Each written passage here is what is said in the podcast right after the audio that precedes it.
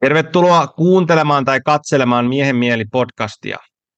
Jos tykkäät siitä, mitä täällä kanavalla tapahtuu, ja todennäköisesti, koska olet klikannut tämän videon auki, niin voitko samalla vaivalla käydä klikkaamassa tykkää ää, nappulaa YouTubessa ja tilata tämän kanavan, koska mua auttaa se, että porukka reagoi näihin videoihin, tilaa mun kanavaa, koska sitten mä saan mun kanavan kasvamaan, saadaan lisää mielenkiintoisia vieraita, lisää mielenkiintoisia keskusteluja aikaiseksi.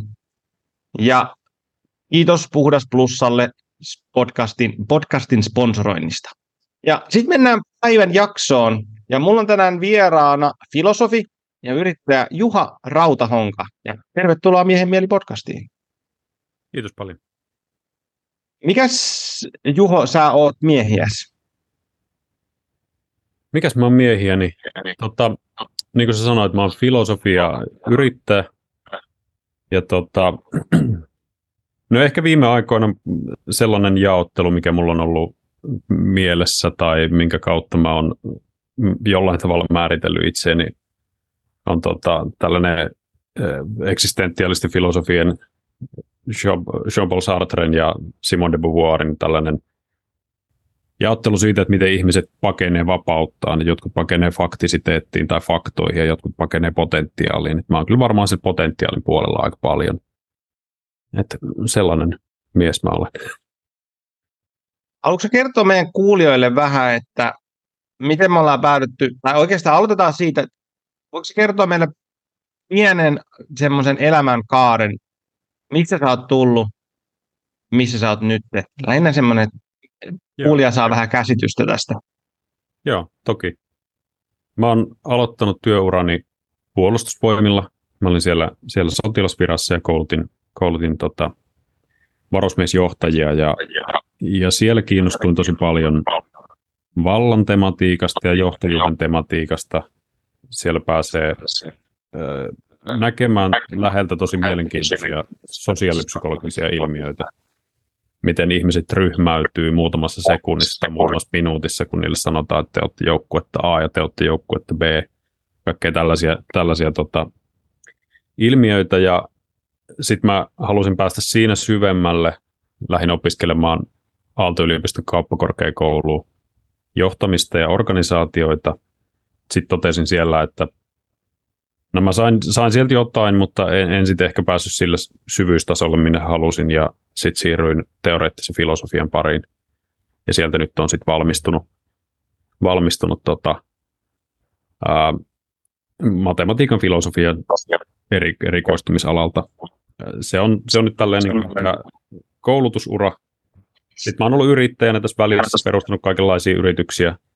Viimeisimpänä mä oon ollut rentoutuskellunta alalla yrittäjänä, että meillä on Helsingissä pari, pari toimipistettä, missä, missä tarjotaan rentoutuskelluntaa ihmisille. Et siihen mä päädyin aikanaan sillä, että mä halusin tutkia sitä, että miten, miten eristäytyminen vaikuttaa mun omaan mieleen ja miten, miten se voi toimia tälleen jonkunlaisena niin kuin henkisen kehityksen keinona. Et, et me tiedetään näitä tarinoita, miten uskonnolliset johtajat tai filosofit tai muut luoliin tai tänne tyyppisiin paikkoihin. Haluaisin päästä testaamaan, että mitä se käytännössä tarkoittaa. Ja ensiksi mä hakeuduin viidakkoon ja sitten autiolle saarelle ja sitten viimeisenä, viimeisenä tota, kelluntatankkiin, missä mä olin vuorokauden, vuorokauden tota, kelluen ja, ja tota, sitten siirryin siitä aika nopeasti osakkaaksi tähän yritykseen, mikä tätä kelluntaa tarjosi. Ja nyt mä pidän filosofi vastaanottoa, teen siis filosofista praktiikkaa käytännössä yksilövastaanottoa pääasiassa. Siinä, siinä lyhyesti. Voiko se kertoa meille, että mikä ajoi sinut eristäytymään? Voiko se kertoa sen niin ajatusprosessin siinä takaa, että, että sinulla tuli sellainen kurssi, että sinun täytyy se kokea se eristäytyminen. Ja ehkä sä jaa vielä vähän tarkemmin, missä se eristäytyminen on pitänyt sisällä. Joo, se lähti aikanaan. aikanaan. No se on tietysti aina, jokainen tarina on aina vähän epätosi, että mistä sitä nyt aloittaa sitten kertomaan, mutta yksi semmoinen keskeinen hetki oli, oli tämmöinen näyttely, minkä mä näin missä käsiteltiin vähän eri viisausperinteiden ja uskontojen rituaaleja ja tällaisia niin kuin, ää, erityisesti aikuistumisriittejä. Ja tota, siinä puhuttiin just näistä niin kuin tapauksista, missä joku, joku Jeesus tai Muhammed tai joku on mennyt aavikolle tai vuorille tai ja erilaisia jotain filosofeja ja muita, jotka on tehnyt vastaavan tyyppisiä ää, ekskursioita ja, ja se herätti mulle mielenkiinnon. Siis missään ei oikeastaan puhuttu siitä, että miten se eristäytyminen vaikuttaa, mikä se henkinen kehitys on tai mikä se mekanismi on, miten se vaikuttaa. Ja tota, sitä mä halusin lähteä tutkimaan. Ehkä joku vähän kaukaisempikin on. Kyllä mä muistan, että aika nuorena lapsena mä sanoin jollekin tuttava perheen ihmiselle, että aikuisena mä haluan lähteä opiskelemaan psykologiaa, mennä vankilaan ja tutkia siellä, olla ikään kuin tämmöinen niin kuin agentti siellä tota, ja tutkia vankilan sosiaalidynamiikkoja. Et siinä varmaan joku eristäytymiseen pyrkimys on ollut jo aika niin kuin varhaisessa vaiheessa. Et sitten, että mistä se johtuu, niin sitä, sitä mä en ole niin kuin tavoittanut vielä. Mutta sitten tähän, että mis, mitä se eristäytyminen tarkalleen ottaen tarkoittanut, niin no voimakkaimmat eristäytymiskokemukset nyt oli noin noi tota Autiosaari ja sitten tämä kelluntatankki. Autiosaarilla mä olin siis täysin yksin tämmöisellä Etelä-Kiinan merellä olevalla semmoinen vajaa neljä kilometrin kokoinen, kokoinen saari. Palkkasin tällaisen paikallisen kalastajan viemään mut sinne ja sitten hakemaan, hakemaan pari viikon päästä pois. Ja, ja tota, uh, se, oli, se oli sellaista niin kuin meren tuijottelua se, se pari viikkoa ja sitten sit vähän intensiivisempi oli tämä kelluntotankki, että et käytännössä täysin ilman mitään aistiärsykkeitä, ilman näkö, kuulo, oikeastaan tuntoaistiakaan 24 tuntia. Et se oli sitten tietyllä tavalla paljon intensiivisempi, vaikkakin lyhytkestoisempi. Sulla oli joku Amazonin eristys vielä sitä ennen, oliko se niin se ensimmäinen? Se oli ensimmäinen, joo. Siellä mä en ollut ihan yksin, mä menin semmoisen shamanin luokse sinne. Hakeuduin tämmöisen tota, pienen heimon pariin, mikä siellä, siellä asuu, semmoinen parin sadan hengen heimo, ja sitten sit heimosta eristyksissä asui tällainen tämän heimon shamaani. Ja tota, sitten mä menin hänen luokseen. Ää, siellä mä olin vain muutaman päivän siellä itse tota, shamanin luona, mutta mutta kuitenkin sillä tavalla ää, keskellä viidakkoa ja niin, että, että tota, ei ole mitään muuta kuin riippumatta siellä metsässä. Mä en siis ollut siellä hänen talossaan, talossaan varsinaisesti, jotenkin niin kuin viidakon armoilla hyvin, hyvin pitkälti. Niin se, se muutamakin päivä siellä oli aika, aika intensiivistä, mutta se oli semmoinen vähän niin kuin ensimmäinen maistiainen tuohon. Ja sitten oli joku fiilis, että, että, että nyt ei päästä tarpeeksi syvälle, täytyy mennä vähän syvemmälle. Sitten päädyit, että sä menet sinne saarelle tai eristäytyt sinne saarelle, niin onko se kertoa meille vähän lisää siitä, vaikka nyt eka vaan tämä, että, että niin tämä, tämä, miten se käytännössä toimi, ja sitten ehkä vähän sen jälkeen niin kuin sun sisäistä prosessia siitä. Joo.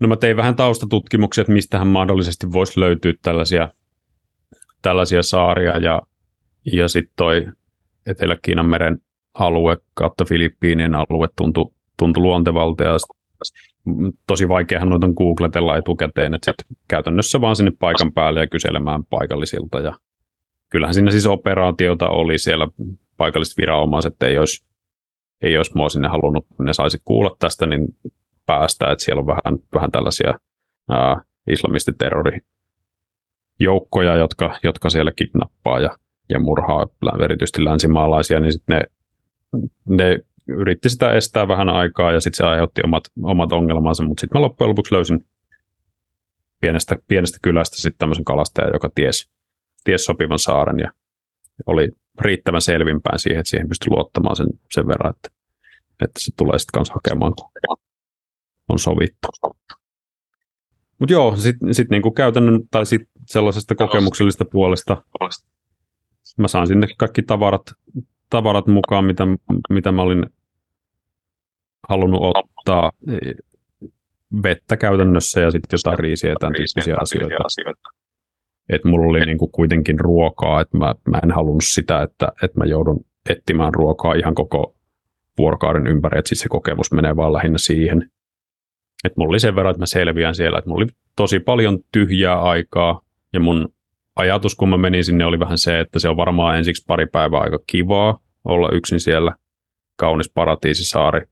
Sitten se alkaa käymään tylsäksi, ja sitten se alkaa käymään ahdistavaksi, ja just silleen siinä kävi, että et tota, kyllä se siis oli hyvin, hyvin rankka henkisesti, mutta nämä kaikki eristyskokemukset on ollut tosi avaavia ja mielenkiintoisia. Niissä on päässyt semmoisiin tasoihin omassa mielessään, mihin ei, ei tota, arkielämässä oikein mitenkään pääse. Et, et siinä niin kuin tietyn mittaisen eristyksen jälkeen, ehkä siellä saarella jonkun kolmen päivän jälkeen, huomaa, että alkaa tulla tosi paljon sellaisia muistoja, ja ihmissuhteita ja kaikkea sellaisia menneisyydestä nousevia asioita, mitkä on kokonaan päässyt unohtamaan ja, ja niiden sellainen uudelleen kelailu ja, ja tota, pohdinta tulee tosi vahvasti siellä, siellä esiin. Et se nyt semmoinen niin kuin ehkä ensimmäinen ilmiö, mitä siellä tapahtuu.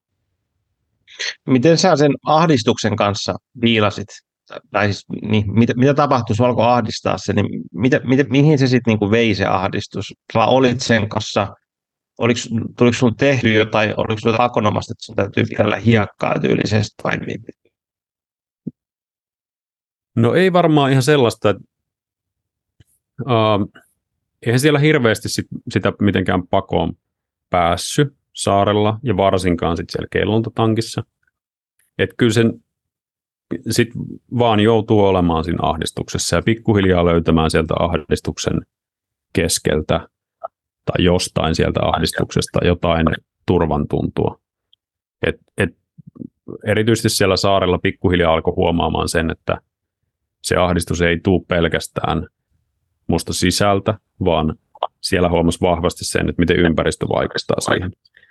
Et aamulla, kun tuuli alkaa nousemaan ja aallot alkaa lyömään siihen rantaan, niin mä huomasin, että ahdistus lisääntyy. Ja sitten iltapäivällä, kun tuulet vähän tasaantuu, niin sitä ahdistus vähenee. Ja sitten huomasi sen jotenkin tietyllä tavalla tuli yhdeksi luonnon kanssa, tietysti nyt näin niin kuin hienosti sanottuna, mutta tota, että se ympäristö alkoi vaikuttamaan ja alkoi oppimaan luottaa, tai pystyi luottamaan siihen, että kohta ne tuulet tasaantuu tässä ympärillä ja sitten mulle tulee varmasti taas parempi olla. Toki mulla oli myös muistivihkoja kynä, mihin mä kirjoittelin asioita ja pohdin ja, ja siihen aikaan liittyi paljon myös sellaisia ihmissuhdepohdintoja ja ja tämän tyyppisiä asioita, mitkä, mitkä sitten tota, ehkä lisäsi sitä ahdistusta, mutta, mutta sitten ehkä ne oli semmoisia myös, että ne, ne vaati sitä ää, ajattelua ja kirjoittamista pitkälti niiden käsittelyä. Minkälainen olo sulla oli sitten, kun sä palauduit sieltä? Huomasitko sä jonkun niin kuin, muutoksen itsessäsi? Sä tulit tänne oikeaan maailmaan?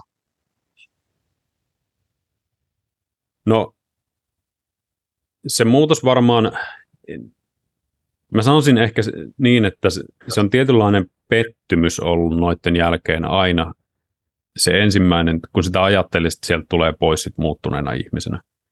Mutta sitten onkin kaikki edelleen tietyllä tavalla samanlaista ja se, se mikä on mielessä on se, että, että jumalauta, että haluan juustohampurilaisen nyt jostain.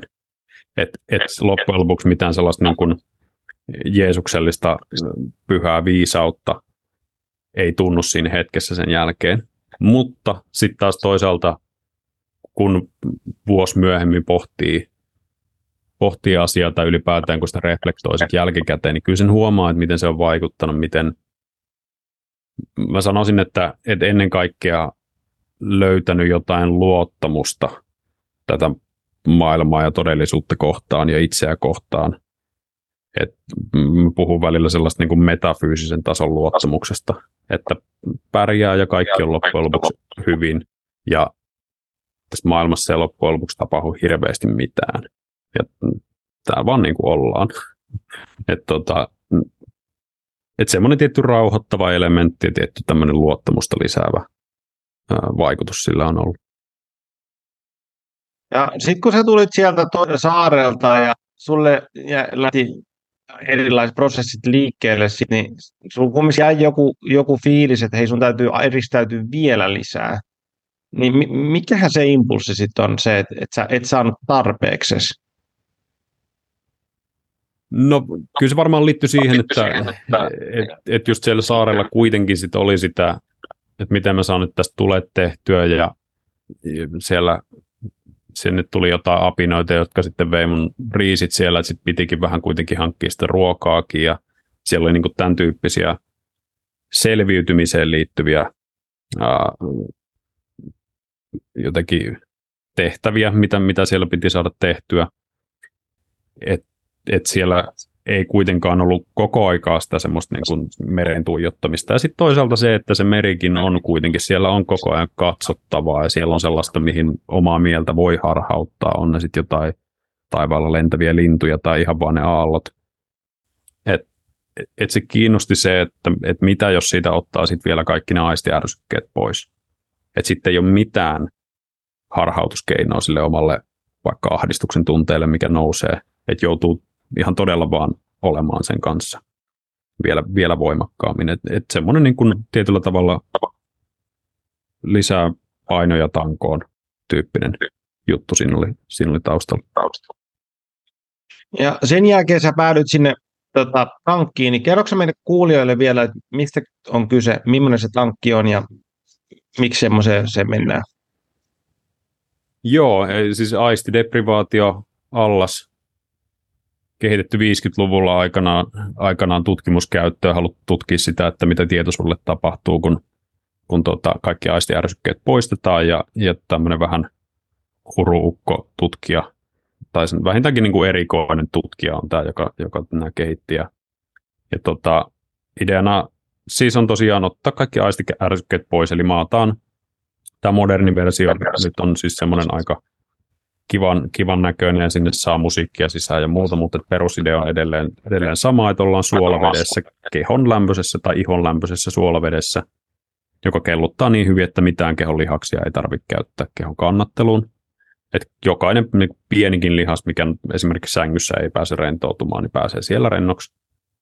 Ja sitten on täysin pimeätä, ei mitään valoa mistään, ei mitään ääniä mistään, ja tota, ää, no ei tietenkään mitään hajujakaan tai tämän tyyppisiä, tämän tyyppisiä asioita. Ja tälleen niin kuin arkisessa mielessä yleensä ihmiset käyttää sitä rentoutumiseen tai palautumiseen. Urheilijat käy ennen kisoja tekemässä mielikuvaharjoituksia tai sitten kisojen jälkeen ähm, tehostamassa palautumistaan tai, tai näin. Usein aika niin kuin arkisista syistä ihmiset sitä käyttää. Et mulle se on aina ollut enemmän tämmöinen niin kuin, ää, oman mielen tutkimisen väline. Ja mä oon tykännyt näistä pidemmistä sessioista. Yleensä siellä ollaan siis tunti tai kaksi. Ja sulla oli fiilis, että, että, että sun täytyisi olla vuorokaus siellä, että, että sitten jotain selvenee. Niin, kerroksä meille sen prosessin, mitä siinä tapahtui? No joo, alun perin se oli kolme vuorokautta. Et se oli se, mitä mä halusin, mutta tota, sinne tuli vähän teknisiä, teknisiä haasteita sen suhteen, niin sitten tiputettiin vuorokauteen. Mm. Mä jouduin pitämään semmoisen viiden tunnin välein suurin piirtein tämmöisen muutaman sekunnin tauon, että hörppäämään vähän vettä ja, ja tota, sitten jatkamaan kelluntaa tai ottaa muutaman pähkinän, että siinä niin kun tuli semmoisia luontevia taukoja ja se tietyllä tavalla rytmittyi sit se vuorokaus tuollaisiin 4-5 tunnin mittaisiin jaksoihin, ja jokainen niistä oli aika erilainen. Jokaisessa niissä oli oikeastaan niin kuin alku ja keskikohta ja loppu tietyllä tavalla. Mutta se, ehkä se iso kaava siinä oli se, että ensiksi kun sinne menee, niin tietysti ne semmoiset välittömät, välitön todellisuus häviää kokonaan pois. Mutta omassa mielessään kaikki ystävät ja muut sosiaaliset, sosiaalinen todellisuus on kuitenkin vielä niin kuin läsnä. Mutta sitten kun siellä on viisi tuntia, kahdeksan tuntia, vaikea sanoa, että missä vaiheessa sitä alkaa tapahtumaan, mutta pikkuhiljaa ne mielessäkin olevat ystävyyssuhteet ja sosiaaliset suhteet alkaa pikkuhiljaa liudentumaan pois. Ja se semmoinen ajatus siitä, että tuossa ympärillä on todellisuus, häviää yllättävän voimakkaasti. Ja se johtaa sitten sellaiseen, tai mulla ainakin johtaa ää, sellaisen äärimmäisen syvään yksinäisyyden kokemukseen. Sellaiseen, että on niin kuin keskellä täysin pimeää avaruutta, missä ei ole yhtään mitään muuta kuin minä ja ketään muuta ihmistä ei ole todellisuudessa olemassa. Ja se on äärimmäisen väkivaltaisen ahdistava tunne. Ja sitten jonkun aikaa, kun sitä on kestänyt, kun siinä on, on tota, vellonut, niin sitten pikkuhiljaa keho alkaa taas vähän rentoutumaan enemmän, tai siinä tapahtuu ehkä semmoista tiettyä jännittyneisyyden lisääntymistä myös vähintään niin kuin mielen tasolla silloin, kun se ahdistus lisääntyy. Sitten se alkaa taas rentoutumaan ja sitten pikkuhiljaa sieltä yksinäisyydestä alkaa löytymään jotain, ehkä sitä metafyysistä luottamusta, jotain, jotain sellaista niin kuin rauhaa ja sisältä tulevaa lämpöä ja, ja tota, hyväksyntää sille tilanteelle. Ja sitten se johtaa, johtaa sit seuraavaan vaiheeseen ja ehkä niin kuin tietyllä tavalla toi sama sykli, sykli tota, pyörähtää uudestaan käyntiin, mutta ei yleensä se ja varsinkin siinä vuorokauden mittaisessa, niin siellä oli semmoinen yksi syvä kohta, se äärimmäisen yksinäisyyden kohta, että sitten ne muut ahdistuksen jaksot oli enemmän semmoisia, niin kuin, että mitä mä täällä oikeasti teen, yritänkö mä nyt jollekin todistaa tässä jotain, vai onko mä täällä oikeasti itteni takia, vai, vai mikä, mikä tässä on niin kuin taustalla. Ää, joo, on tyyppinen kaari aika vaikea sitä on pukea tälleen niin kuin yhdeksi tarinaksi, kun siinä on vähän, vähän niin kuin niitä viiden tunnin mittaisia tarinoita useampia. Mutta, mutta joo. Miten sitten sen jälkeen, kun sä tulit sieltä ulos, oliko maailma muuttunut? joo, joo, maailma, maailman näkee vähän niin kuin uudella tavalla. Tai vähän niin kuin lapsi näki, näki sen ensimmäisen kerran maailman. Että yhtäkkiä värit on kirkkaampia ja siis hämmästyttävää katsoa ratikoita ja, ja ihmisiä ja, ja semmoinen, no siinä on edelleen sitten se semmoinen etäisyyden tuntu maailman kanssa, että sitä katsoo maailmaa ehkä sellaisesta ää, jotenkin ei-positioituneesta tilasta, että jostain maailman ulkopuolelta tietyllä tavalla ja, ja huomaa asioita, mitä ei ehkä aikaisemmin huomannut. Yksityiskohtia, mutta sitten semmoisia myös vähän abstraktimpia asioita ja kyseenalaistaa ehkä asioita ja ihmiset, jotka painaa stressaantuneena töihin, näyttää aika omituisilta.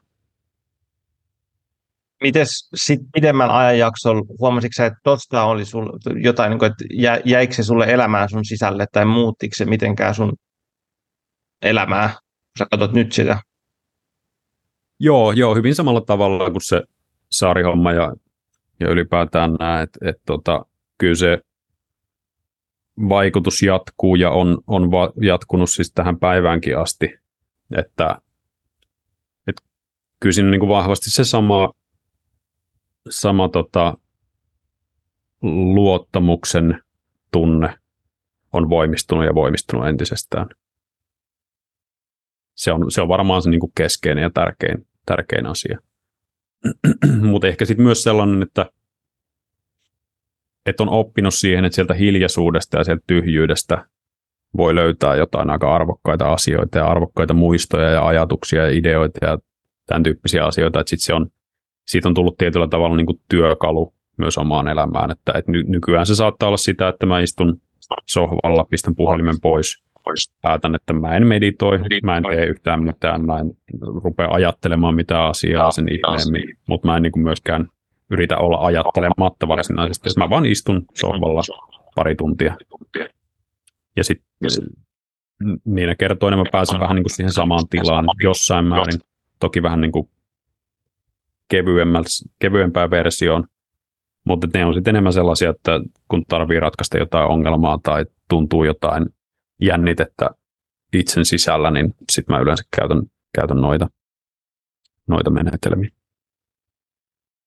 Mitä sä luulet, että mistä se ahdistus niin kumpuaa? Että onko se semmoinen, tai kun, kun mä kuuntelen sua, niin, niin mun herää semmoinen kysymys, että onko kysymys jotain niin kuin ihmisyyden osasto vai onko niin kuin sun henkilökohtainen niin kuin henkilöhistori, mistä se kumpuaa se ahdistus, vai ajatteleeko että se on sellainen, että kun ihminen eristää itsensä kokonaan, niin sieltä kumpuaa joku eksistentiaalinen ahdistus joka tapauksessa?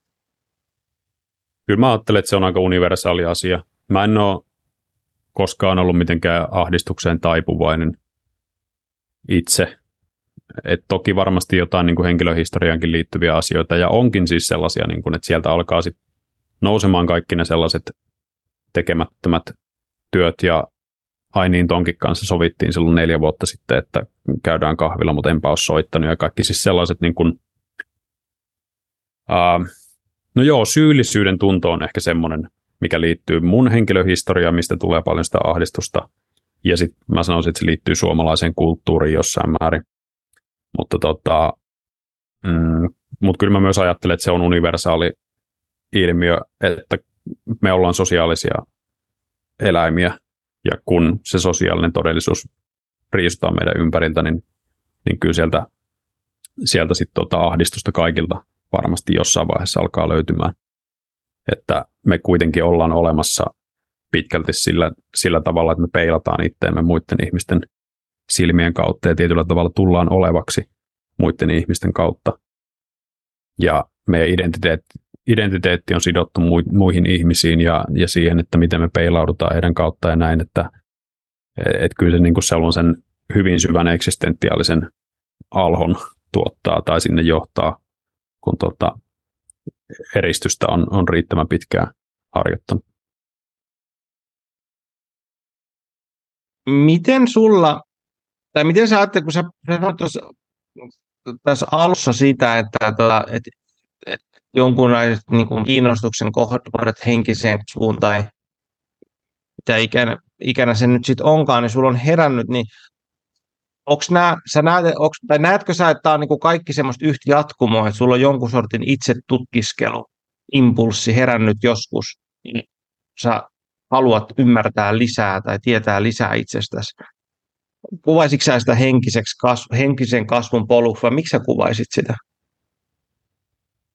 No, ehkä mä, ehkä mä vähän vierastan kuitenkin sitä henkisen kasvun ajatusta tai tietyllä tavalla. Kyllähän siinä siitäkin on kyse. Ehkä se metafora siitä, että siinä on sitten kyse jostain kasvusta, että onko se enemmän semmoista niin kuin, Mä luulen, että mulle sopivampi tapa hahmottaa sitä on tämmöinen tutkimusmatkailu tietyllä tavalla. Et ehkä jotenkin sen, sen tyyppinen, että kun tämä maailma maailman meret alkaa olla tutkittu ja, ja viidakat on aika pitkälti tutkittu. Toki siis olihan tässä nyt niistäkin vähän niin kuin omalla, omalla kohdalla kyse, mutta ei tässä niin kuin enää Vasco de Gamana voi lähteä seilaamaan Portugalista jonnekin tuntemattomille mantereille. Niin sitten ne on, ne on tuolla meidän omassa sisäavaruudessa nyt ne ne paikat, mitä, mitä sitten tutkimusmatkailijana voi, voi tutkia. Et ehkä joku ton tyyppinen ajatus, ajatus siinä niin kuin aika pitkälti oli. Ja sitten ehkä myös sellainen, että, että mä oon vähän tympääntynyt filosofiassa semmoiseen älylliseen kikkailuun ja, ja tällaiseen, tällaiseen niin kuin, ää, käsitemasturbaatioon, mitä siellä harjoitetaan että mä pidän siitä kokemuksellisesta elementistä ja koen sen tärkeäksi ja ajattelen niin, että, että esimerkiksi vaikka mielen filosofiaan aika luontevasti kuuluu se, että sitä omaa mieltä tutkitaan myös tuollen kokemuksellisella tasolla. Ja, ja tota, se oli kans ja on kans osa tätä, että tietyllä tavalla tässä myös tämmöisestä niin kuin ei nyt varsinaisesti akateemisesta projektista, mutta ehkä tämmöistä jostain henkilökohtaisesta tutkimusmatkailusta, jolla on joku tietyllä tavalla filosofinenkin ulottuvuus. Mutta totta kai tämä on johtanut myös sit siihen semmoiseen itsensä kanssa sinuiksi tulemiseen ja sen tyyppisiä asioihin, mitä, mitä ehkä niin kuin henkiseksi kasvuksi voisi vois kuvata ja, ja parempiin ihmissuhteisiin ja, ja tota, monenlaisiin hyviin asioihin elämässä. Voi kertoa meille sitten, sitten vähän, tota, mä koitan, te- tai koitan tehdä tähän tämmöisen aasinsillan meidän teistä seuraavaan aiheeseen. Ja me juteltiin hiukan ennen tätä puhelimessa ja sä jaoit siitä sun urastas valtion leivissä tuolla ar- armeijassa, niin se kertoo meille vähän, että millainen tyyppi sä olit silloin, kun sä päätit, että sä haluaisit mennä armeijan duuniin, ja sitten versus nyt, että sä aistieristät itseäsi jonnekin tankkeihin ja saarelle, niin ne kuulostaa mun, mun niin kuin korvaan kahdelta eri tyypiltä. Voi olla, että ne on ihan sama tyyppi, mutta et, et, mi, mi, miten se, niin kuin, mikä se oli se, niin kuin se tarinan kaari siinä kohtaa, että, okei, että sä olit armeijassa, että hei, että tämä on semmoinen, mistä mä haluan tehdä mun urani, mutta sitten jotain tapahtuu, niin se kertoo meille vähän, että miten se meni. Hmm, joo. Joo, kyllä mä näen siis ton, että niissä on paljon eroa ja, ja kuulostaa tietyllä tavalla eri ihmiseltä. Toisaalta sitten mä olin sissi aselajissa ja tota, koulutin vähän tällaista erikoisempaa joukkoa, niin kyllä siihen niin sellaiset selviytymiskoulutukset ja tämän tyyppiset kuitenkin kuuluu, että, että tietyllä tavalla semmoinen itsenäisesti luonnon armoilla selviytyminen oli kuitenkin osa sitä, sitä mun armeija kokemusta ja sitten myös sitä, mun, mitä mä koulutin, koulutin niille ihmisille, että siinä mielessä niin kuin ehkä jotain yhtymäkohtia on, mutta tota, kyllä mä siis, kyllä mä nuorempana olin aika tota, mm, mitähän mä sanoisin, e, huomattavasti egoistisempi kuin, kuin nykyään ja, ja varmaan vielä silloin ar- armeija-aikoinakin. Uh, hmm.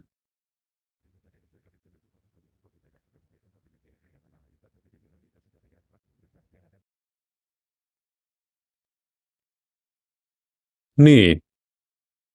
Koska jos mä kerron, että mikä ajatus mulla tulee siitä, että kun mä jonkun verran tunne ihmisiä, ketä on ollut armeijassa töissä ja oot valinnut sen niin kuin polukseen, niin se tuntuu mulle, mun, mulle tietysti, mä en sano, että tämä on muille ihmisille näin, mutta se mulle äärimmäisen semmoiselta niin monotoniselta ja tylsältä.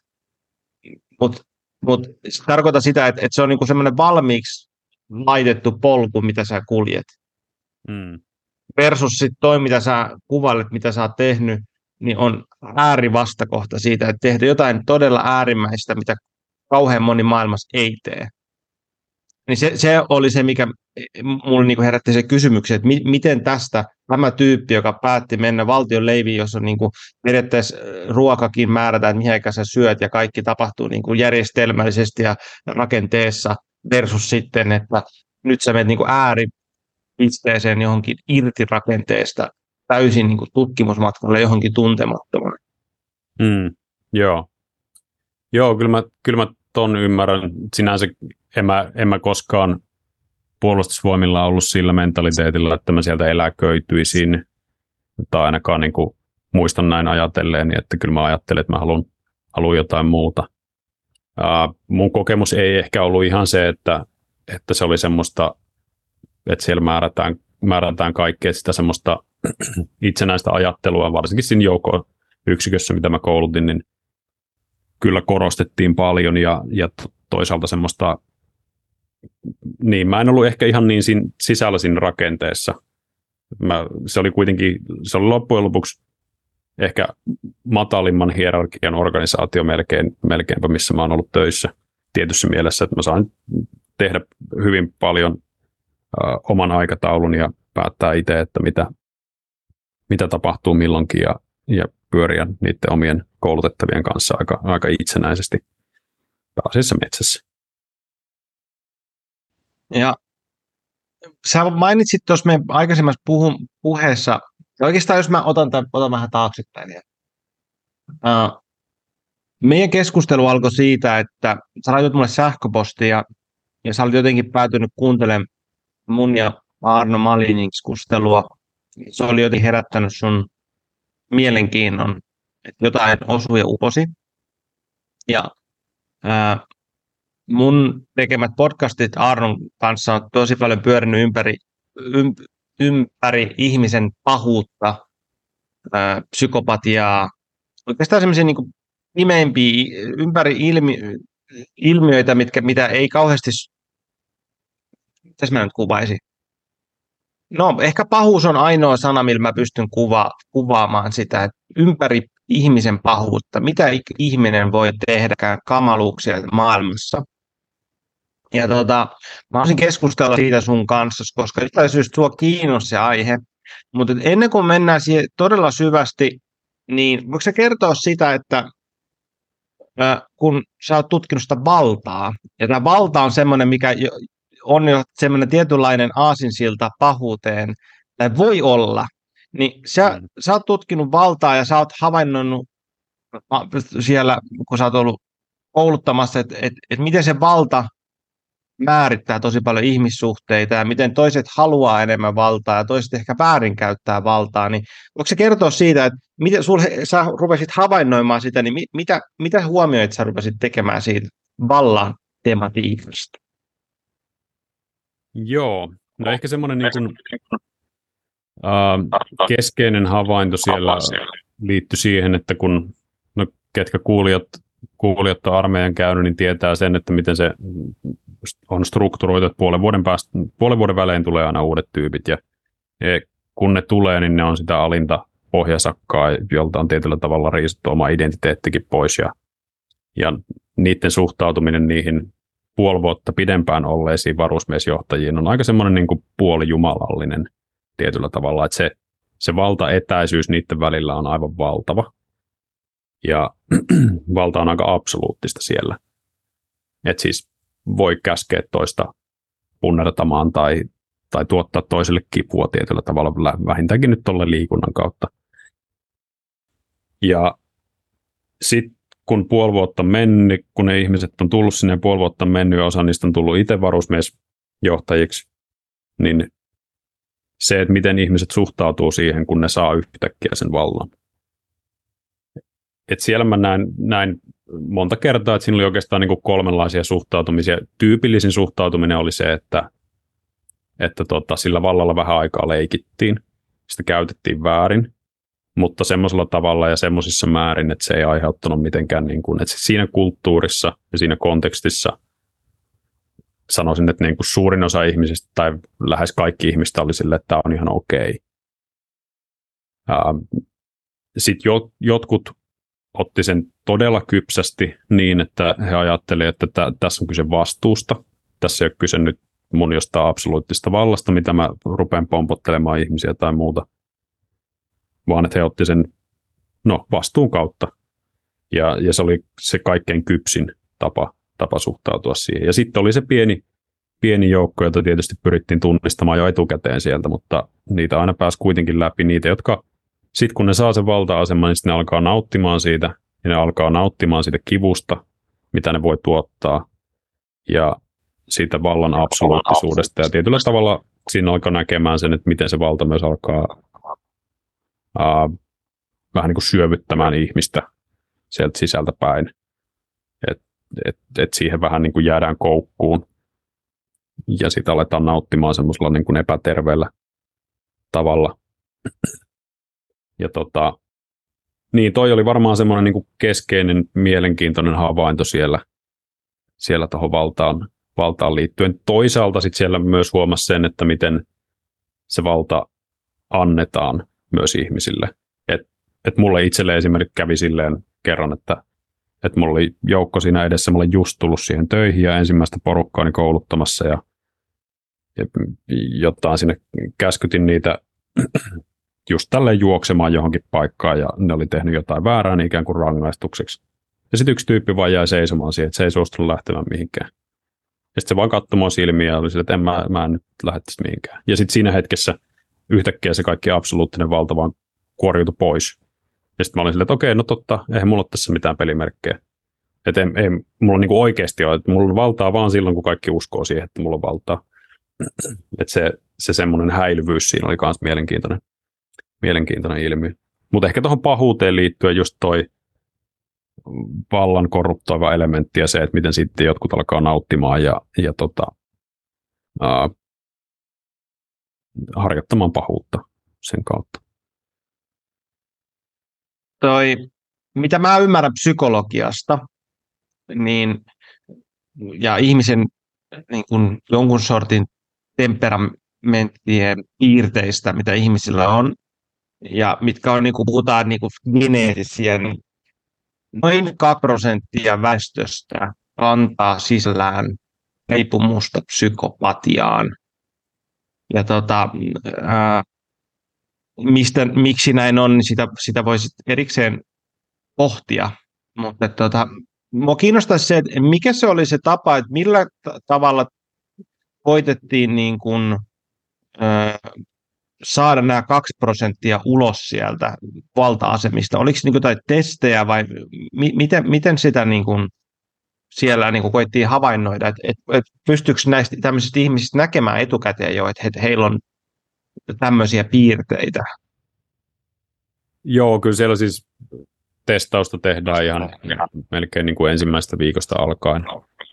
Mä en tiedä, miten, uh, tai tiedän niistä testeistä sen ihmeemmin muuta kuin, että on itse ne tehnyt, mutta tota, niillä pyritään tunnistamaan, tunnistamaan tämmöisiä henkilöitä. Mutta mä sanoisin, että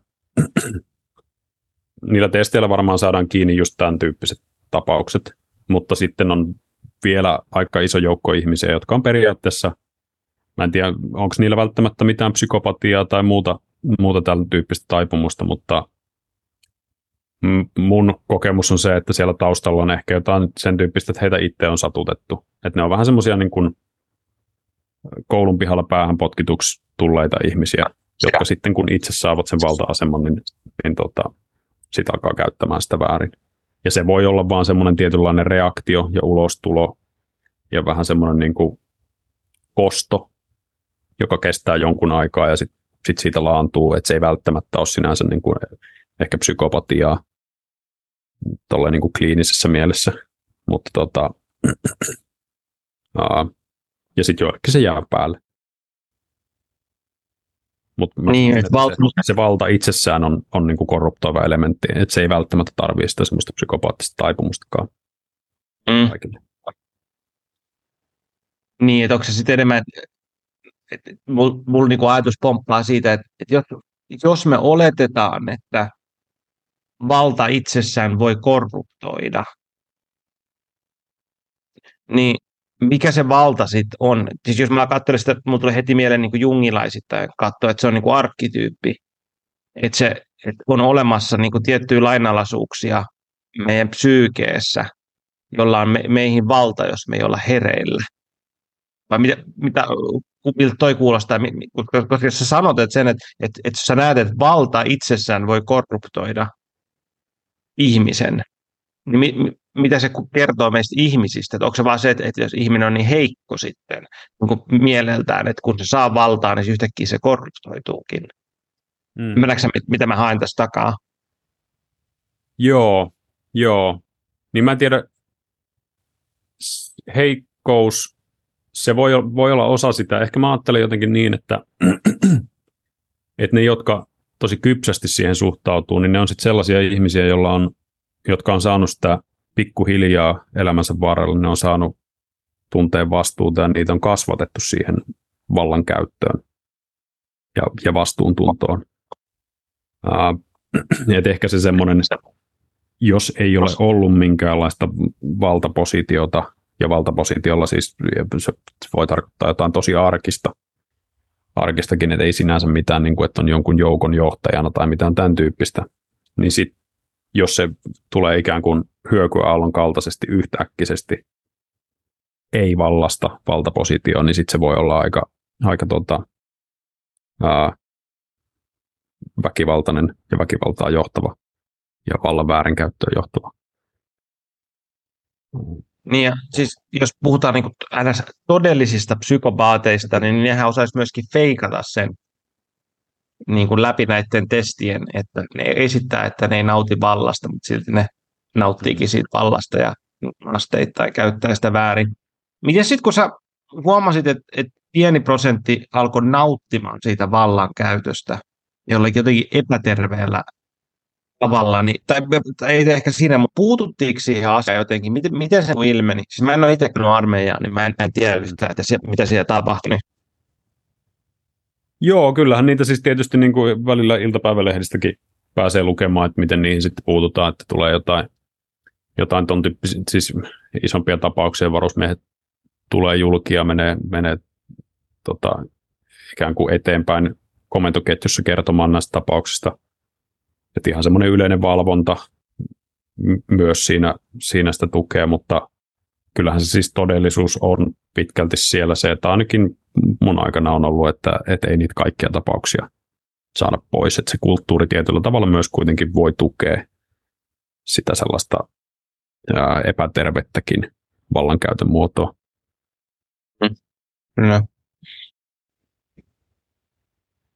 Toi sun tutkimusmatkas ihmisyyteen ja ää, valtaan ja tähän kokonaisuuteen, mistä puhutaan, niin, niin on johtanut jostain syystä siihen, että, että, että sä halusit kuunnella Arno Malin ja mun podcastin. Ja se, sä, jos, mä, jos joku ei ole sitä kuunnellut, niin käykää ihmeessä kuuntelemassa. Mun mielestä se on niin kuin mun parhaita podcasteja, mitä mä oon tehnyt.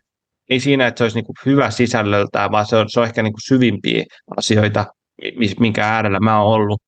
Sua sitä ennen, koska jos niin kuin, jostain törmää Arno Malinin juttuihin, niin se on tosi helposti, että suurimmalla osalla ihmisillä on reaktio, että mä, mä en halua tietää mitään tosta. Mutta sulla oli jo, jostain impulssi, että sä voin kertoa, että mistä sä törsit Arno Malinin teksteihin, juttuihin, ja miten sä päädyit siihen, että sä haluaisit tietää lisää? Mä törmäsin siis sen jakson kautta. En, en mä, ollut, mä olin ehkä jostain, jostain tota, nähnyt ihan otsikkotasolla, että, että hän on tämän tyyppisiä asioita käsitellyt, mutta en ollut, en ollut lukenut mitään juttuja. Et ihan siis mulle vinkattiin se podcasti, että okay. tämä saattaisi kiinnostaa, ja sitten mä kuuntelin. Ja, ja kiinnostuin, ja olin tosi vaikuttunut siitä käsittelyn tavasta erityisesti, ja, ja siitä niin kun, ää, no tämä on semmoinen aihe, tai, tai se on semmoinen aihe, mistä, mistä harvoin sivistyneessä seurassa puhutaan.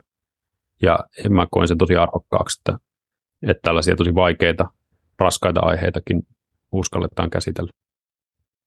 Mä en tiedä, onko se sivistynyt seura. Mä, mä en tiedä, pystyykö mä sanomaan, että mä, mä kuulun itse siihen, mutta että, tota, uh, jos, mä, jos nyt joku ei ole kuunnellut sitä mun ja Arnon podcastia, niin sanon vaan niin kuin, uh, sen, että siis Arno on, on kirjailija, uh, joka, toimittaja, joka tutkii niin kuin pimeää verkkoa, ja siis muutakin myös tekee, mutta et, et näissä podcasteissa, tai ensimmäisessä podcastissa me puhuttiin siitä, että kun hän meni tänne ää, Torverkon lapsiporno tota, sivustoille ja mitä kaikkea niin kun, saastaa hän löyti, löysi sieltä. Ja me paljon puhuttiin siitä, että mitä se kertoo ihmisyydestä ja mitä se kertoo pahuudesta ja mitä, mitä, se, mitä me voidaan oppia siitä, että kun tämmöinen osa on ihmisyyttä, niin on, onko sä keskustel, tai, niin kun, tai keskustellut tai ajatellut ihmisen pahuun muuten sun niin kun filos, filosofian kannalta tai muuten sun elämässä, onko sä pohdi, pohdiskellut sitä?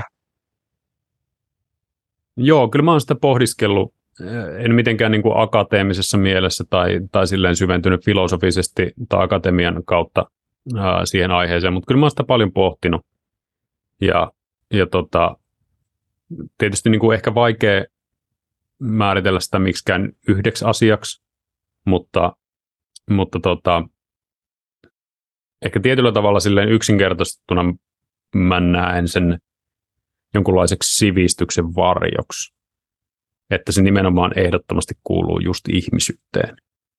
Ja että se pahuuden mahdollisuus lisääntyy meidän sivistyksen lisääntymisen myötä miten sä oot päätynyt ton tyyppiseen määritelmään? Mä siis ymmärrän, mitä sä tarkoitat, mutta se, mä en ihan niin kuin kokonaan saa kiinni, kiinni että Joo. kiinni Joo. siitä, niin voiko sä avata vähän? Joo, toki. Tota, no ehkä se, no ehkä se, ehkä se ajatusketju lähtee tietyllä tavalla siitä, että, että meillä on tällaisia, niin kuin sanotaan vaikka joku, joku leijona, joka tuottaa, tekee jotain väkivaltaa jollekin saaliseläimelle, niin me ei määritellä sitä pahuudeksi, että se, se tietyllä tavalla liittyy siihen ihmisyyteen jossain määrin. Ja ne kaikkein pahimmat ää, pahuuden ilmentymät, mitä, mitä jos nyt lähdetään tuolta ihmisiltä kysymään, niin yleensä ne liittyy sitten johonkin holokaustiin tai ää, orjakauppaan tai tämän tyyppisiin asioihin. Ja niissä, että jos nyt ajattelee vaikka holokaustia, niin se, mikä siitä, paitsi että tietysti se skaala, niin, niin tota, sit tekee pahuutta se, että se tapahtuu sellaisella sen sivistyksen kautta, että et meillä on ollut kaikenlaisia hirmuhallitsijoita, jotka on leikannut päitä ihmisiltä. Mutta tota, no okei, hei, ehkä tämä on hyvä esimerkki. Mä just juttelin ystäväni kanssa, joka on, on tämmöinen poliittinen pakolainen Iranista ja kertoi niistä rangaistuksista, mitä hänkin on siellä saanut kaikenlaisia ruoskintarangaistuksia ja muita 2000-luvulla. Ää, ja sitten mä kysyin, että vieläkö sille leikataan ihmisiltä käsiä irti, jos ne varastaa tai muuta. Ja sanoi, että joo, että nykyään se tehdään niin, että, että se tota, tuomittu viedään leikkaussaliin ja sitten se nukutetaan ja sitten kirurgi irrottaa sitä käden. Että se tietyllä tavalla se pahuus on mun mielessä ainakin tosi paljon voimakkaampaa tuolloin kuin silloin, että se tapahtuu jonain niin kuin impulsiivisesti jonain, jossain keskiaikaisessa torilla joku mestaa ja lyö kirveelle käden irti. Se tuntuu vähemmän pahalta mulle ainakin. Totta kai tämä on niin kuin aika tunne, tunnetason asia enemmän kuin, niin kuin analyyttinen asia. Mutta ehkä tossa, että se, kun niitä, niitä pahuuden tekoja tehdään sivisty, sivistyneen ihmisten toimesta, niin silloin se tulee enemmän pahaksi. Saatko kiinni, mitä tarkoittaa? Joo, kyllä mä saan, saan kiinni ja tässä, tässä muutama asia, mitä mä halu, mihin haluaisin vähän syventyä, niin ehkä ensiksi se, sä aloitit siitä, että, että niin kuin leijona ei tee pahaa, tai kissa ei tee pahaa, vaikka se niin kuin sinänsä leikkii hiirellä ennen kuin se tappaa sen, joka niin kuin, jos ihminen tekisi, niin se katsottaisiin niin kuin just tätä sadismia. Ja mm. sitten niin se, että mä mietin sitä, itse asiassa sitä Arnon kirjaa lukiessa ja aikaisemminkin jo, että, että mikä sen niin kuin erottaa ja mun mielestä oikeastaan kuvaat sitä samaa ilmiöä sillä, että, että, että jos on joku sivistynyt, sivistyneessä tilanteessa me tehdään tämmöisiä tekoja, niin se on pahempaa. Niin, niin sen, mikä siinä on erotus, on niin kuin tietoisuus. Tietyllä, että ihminen on tietoinen siitä, mitä hän tekee, ja hän tekee sen tietoisen valinnan. Esimerkiksi nyt sitten vaikka, jos olisi sit nyt se hiiriesimerkki, että sä kidutat sitä hiirtä ennen kuin sä tapat sen, koska sä saat siitä jotain kiksejä nautintoa versus sitten, että se ää, leijona tai kissa tekee sen niin kuin biologiasta lähtien, jos sillä on niin joku funktio, että miksi se leikkii vaikka hiirellä, että se harjoittelee niin metsästyssä tai ää, mikä se onkaan, mutta me ei, et me ei arvoteta sitä sillä tavalla. Että se arvotus tulee vasta siinä kohtaa, kun ihminen tekee sen tietoisesti. Eli tietoinen pahan teko on se, niin kuin se periaatteessa se, mikä se muuttaa sen. Ja sitten jos se, mitä mä ymmärrän, mitä sä sanot, on se, että, että tietyllä tavalla sä yhdistät sen niin kuin siihen sivistyneisyyteen ja siihen niin kuin tiettyyn niin kuin älylliseen kapasiteettiin ja järjestää löytyneisyyteen, niin kuin mitä meillä on ehkä ihmisissä yhteiskunnassa. Ja sitten, että meidän pitäisi tietää paremmin, koska me olemme sivistyneitä ja silti teemme sen, niin siinä, siitä tulee periaatteessa lotko niihin siihen. Ymmärsikö mä oikein? Joo, just näin. Joo, ehkä, ehkä syytä tarkentaa tuo, että kun puhun sivistyksestä, niin taustalla ehkä on sellainen ajatus, mikä oli antiikin Kreikassa vallalla, että, että tota, puhuttiin tällaista niin paideijasta. että silloin ajateltiin, että, että me ihmiset ei synnytä ihmisiksi, vaan me synnytään homo inhumanukseksi ja sitten me tehdään homo humanuksia tämän paideijan avulla. Ja sitä voi ajatella, että yksilön tasolla tai sitten koko ihmisyyden tasolla. Ja se paideija nyt tälleen yksinkertaisemmin kääntyy sivistykseksi. Mutta siihen liittyy liittyy nimenomaan se niiden tietoisuustaitojen kehittyminen ja sellainen niin kuin abstraktin ajattelun kehittäminen ja tämän tyyppiset asiat. Että sinänsä me puhutaan niin kuin kyllä samasta asiasta. Että ehkä tietoisuus, tietoisuussana on sellainen, mitä, mitä mä tota, mielenfilosofian opintojen jälkeen pyrin mahdollisimman paljon välttämään sen epämääräisyyden, epämääräisyyden myötä tai niin, joo. Joo, joo, ehdottomasti mä olen samaa mieltä, että se on, se on epämääräinen sana kyllä. Mutta et, et, et silti musta, mä en tiedä mikä se sana sitten olisi, mikä, mikä siihen sitten voisi olla, kun mä, mä pohdiskelin paljon sitä, että että kun Arno jako siitä, että, että kun siellä oli niitä semmoisia pedofiilien foorumeita ja miten ne niin, he siellä niin kuin perustelivat omia tekojaan. Ja mulla olisi, jos, jos mulla olisi pokkaa, mutta mut mulla ei ole tai oikeastaan niin paljon kiinnostusta, niin mä haluaisin, että joku menisi sinne foorumeille ja niin kuin ottaisi se pahuuden filosofian sieltä ja keräisi ne kaikki ja kirjoittaisi kirjan siitä, että miten nämä ihmiset itse perustelee sitä tekemistä.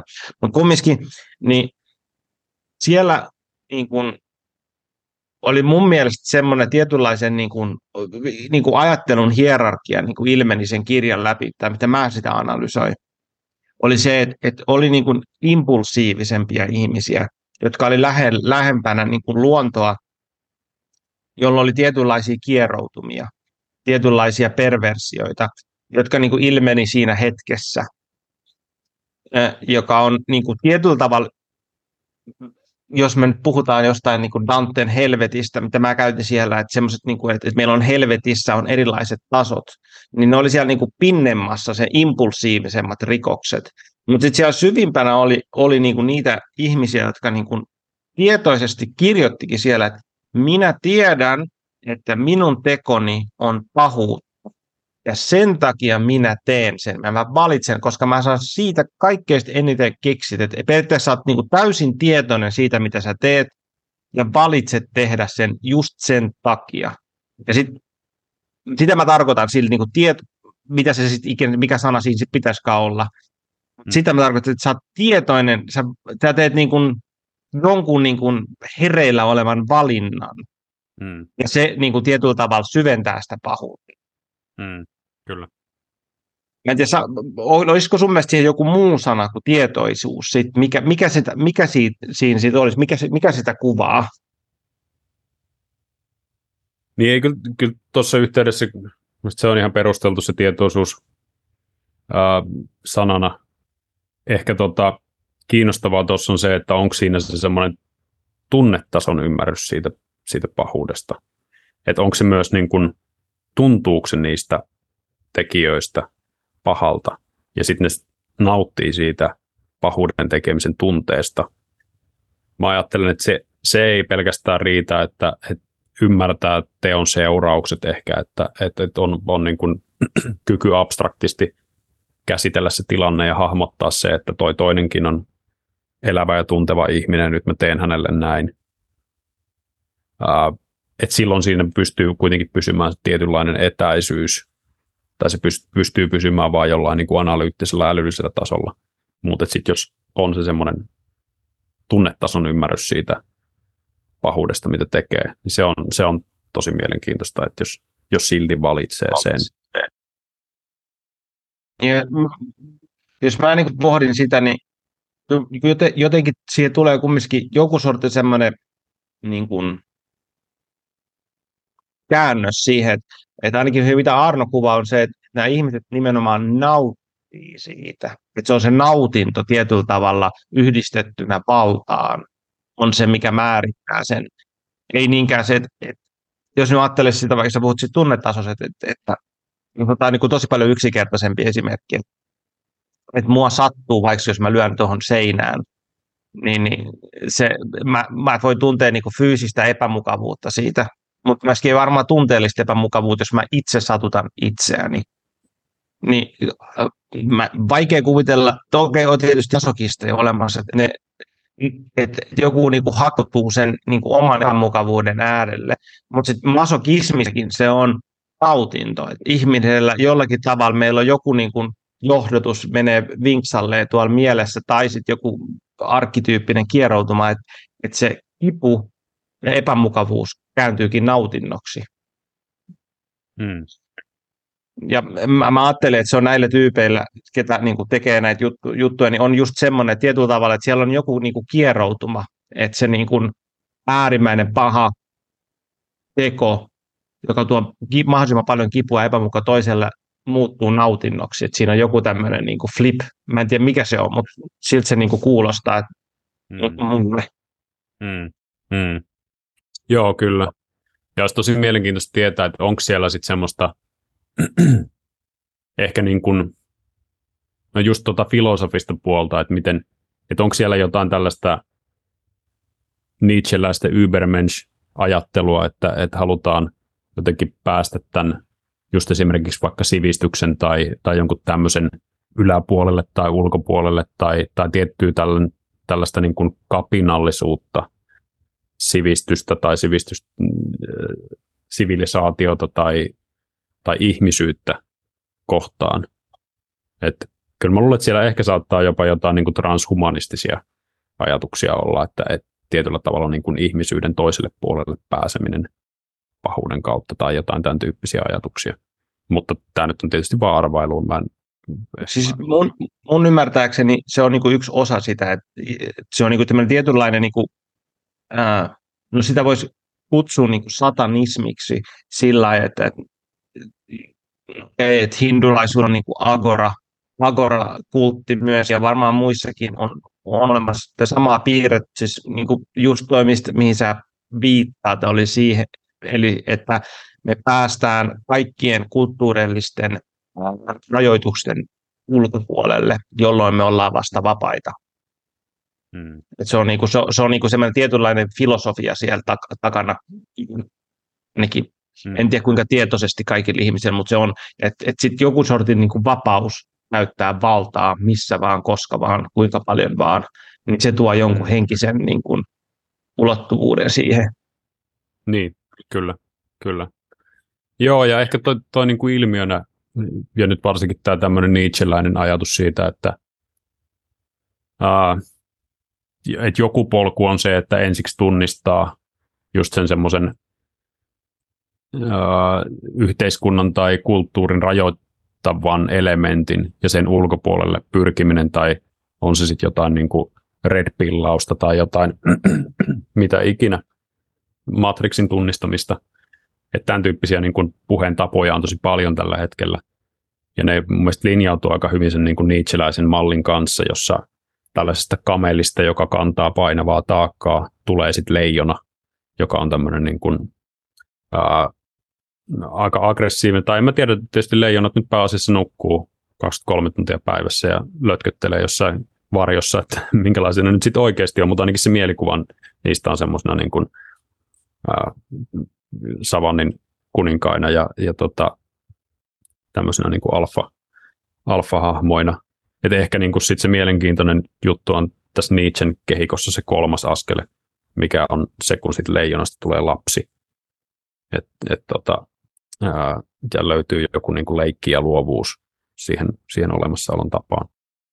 Et tota, joo, tuli vaan, tuli vaan tuosta mieleen, että ja. et, toivoisin, että he tässä leijonuudessaan voisi löytää sen, sen jonkun tuota lapsen, mutta ehkä, ehkä nämä siellä pimeän verkon puolella olevat tyypit on, on aika paljon jo, jotain ulkopuolella. Joo, todennäköisesti ja siinä on varmaan tämmöinen, mä en tiedä mikä on suome, suome best, suomeksi tämä slippery slope, liukas kieleke, ei se, mä tiedä, mm. se nyt, mutta tietyllä tavalla, että sit kun olet mennyt tarpeeksi pitkälle niin kuin tietty pimeyteen. Ja myöskin varmaan niin kuin se, mistä puhuttiin siitä vallasta, että, että se tietynlainen korruptio, se, kun se menee tarpeeksi pitkälle, niin se, se korruptoi myös meidän niin sielun jollakin tasolla. Ja jonkun semmoisen ihmisyyden, josta ei ole enää paluuta. Mm, mm. Niin, kyllä. Niin sinänsä yksi semmoinen, niin kuin nyt kun tähän Nietzscheläiseen tematiikkaan päästiin, niin tietyllä tavalla hyödyllinen malli mulle itsellenikin ollut tota, vallan, vallan käsittelyn suhteen on ollut tota, erityisesti Deleuzein Nietzsche-luennon kautta tämä Nietzscheläinen valtakäsitys on, on määrittynyt herkkyyden kautta. Että, että silloin se valta on semmoinen, mitä niin kuin onkin hyvä harjoittaa ja sitä on niin kuin omaa val, vallan tunnetta on hyvä lisätä – mutta silloin se, ja herkkyydellä mä en tarkoita tässä nyt välttämättä mitään emotionaalista herkkyyttä, vaan sen tyyppistä niin kuin joku mittalaite voi olla herkkä. Että, että kitaristin täytyy käyttää absoluuttista valtaa suhteessa omaan soittimeensa, että sen täytyy, se, sen instrumentin täytyy olla sen hallinnassa, jotta se pystyy saamaan siitä ulos niitä asioita. Se pitää olla herkkä sille tilanteelle, missä sitä soitetaan ja missä, tilan, missä emotionaalisissa tiloissa ne muut soittajat on, että se saa, se saa tällaista niin kuin emergenttiä ää, musikaalisuutta aikaan siinä tilanteessa ja, ja luovuutta ulos itsestään ja, ja tämän tyyppisiä asioita. Et mun, mulle itselleni on ollut hyödyllistä hahmottaa valtaa tota kautta ja sellaisena niin kuin positiivisena asiana, mitä, mitä kehittää itsessä nimenomaan tuon niin kuin tietynlaisen herkistymisen kautta. On se sitten niin, mm. minkälaista vaan. Mä, sitä, mä oon itse miettinyt tuota valta, valtaa sitä, sitä kautta, että kun on ollut isänä ja, ja niin kuin on, on valtaa, no on se nyt valtaa suhteessa mun omaa poikaa ja hänen toimintaansa, niin ää, just sitä niin kuin sen vastuun kautta, että, että, että mihin mä oon lähtäämässä. Eli mä oon sitä paljon pohtinut, että mitä mä haluan mun pojalle esimerkiksi, niin mä haluan hänelle mahdollisimman hyvän pohjan, mistä ponnistaa elämää. Mahdollisimman paljon elämän niin, kykyjä, taitoja, life skills, mikä, mikä se on suomeksi, mutta niin kuin, kykyä tota, toimia elämässä ja samalla aikaa niin kuin rakastavan, tukevan ihmi, ää, kodin jossa niin kun on oikeita ihmissuhteita. Ja mä haluan myöskin, että mun poika pystyy olemaan, toimi, toimimaan täällä maailmassa ja tässä yhteiskunnassa. Ja siinä, millainen tämä yhteiskunta on, että kri, kritisoimat tällä, tällä hetkellä niin meidän yhteiskuntaa millään tavalla, koska sinne mun poika on jossain kohtaa menossa. Ja sitten kun mulla on se tähtäimenä, niin se auttaa mua siinä, että, että okei, se valta, mitä mä käytän mun poikaan, esimerkiksi vaikka nyt sitten nukkumaan menossa tai hampaiden pesusta tai että et millä tavalla käyttäydytään meidän kotona tai millä tav- minkälaista käyttäytymistä mä minkälaista käyttäytymistä mä hyväksyn esimerkiksi julkisesti, niin, niin mä käytän sitä valtaa suhteessa siihen mun visioon. Hmm. Ja tietysti tämä visio muuttuu, mä keskustelen siitä mun vaimoni kanssa ja mä lisääntyvästi myöskin mun poikani kanssa, että minkä takia me käyttäytytään jollakin tavalla. Ja mä oon siellä käyttää sitä valtaa, mä koitan niin kuin itse pyrkiä siihen, että mä käytän tähän niin kuin, sori, mulla sekoittuu englanti, koska mä niin paljon englanniksi kuuntelen näitä kaikkea luen, niin minimum necessary force, niin kuin minimimäärä voimaa siihen mun valtaa. Ja sitten kun mä itse on, niin kuin on selkeä, selkeä siitä, että mihin mä oon menossa, mihin mun poika on menossa ainakin niin kuin tällä hetkellä, niin sit se vallankäyttö, se, se muuttu, muuttaa luon, luonnetta. Ja sitten tulee tietyllä tavalla, mä koen sitten semmoisen tietynlainen niin elämää tukevana vallankäyttönä. Mm. Kunnes mun poika itse pystyy ottamaan sen vallan ja käyttämään sitä itse näkemällä tavalla.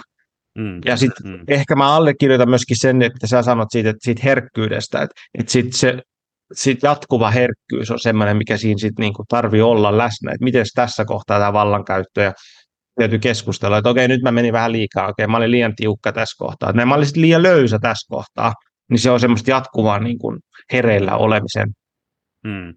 tuunia.